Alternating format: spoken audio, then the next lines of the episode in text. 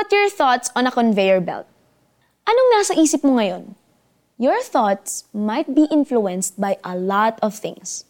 Yung preaching na napanood mo last Sunday, o yung comment na nabasa mo sa newsfeed, o pwede rin yung sinabi ng boss mo, o yung kanta na narinig mo sa radyo.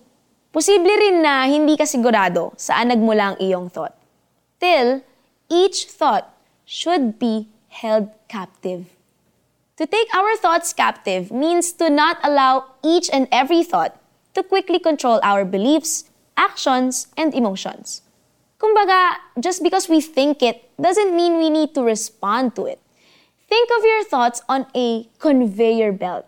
Some of those thoughts go into actions, some go into your feelings, some go into your beliefs, and you must examine each thought on the conveyor belt to determine if it should influence you or not. As each thought appears, ask, does this thought help me get towards my goals in life? Or does this align with God's truth or not? Paano kung hindi? Capture those thoughts and make them obedient to Christ. Hindi sapat na alisin lang ang lies and negative thoughts. We need to replace them with God's truth. We take our thoughts captive by ridding our minds of thoughts not of God's and believing those that are. Capturing our negative thoughts and making them obedient to Christ won't be easy. We cannot do it without God's help. Pero mabuti na lang na laging handang tumulong ang Panginoon when we ask Him in prayer. Ask God to reveal when you are having an unhealthy and negative thought. Then ask Him to help you reject it ang pinakamahalaga sa lahat, pray for God to replace the lie with His truth. Kaya mahalagang isa puso ang Bible. So we know the truths we can replace the lies with. Let me pray for you.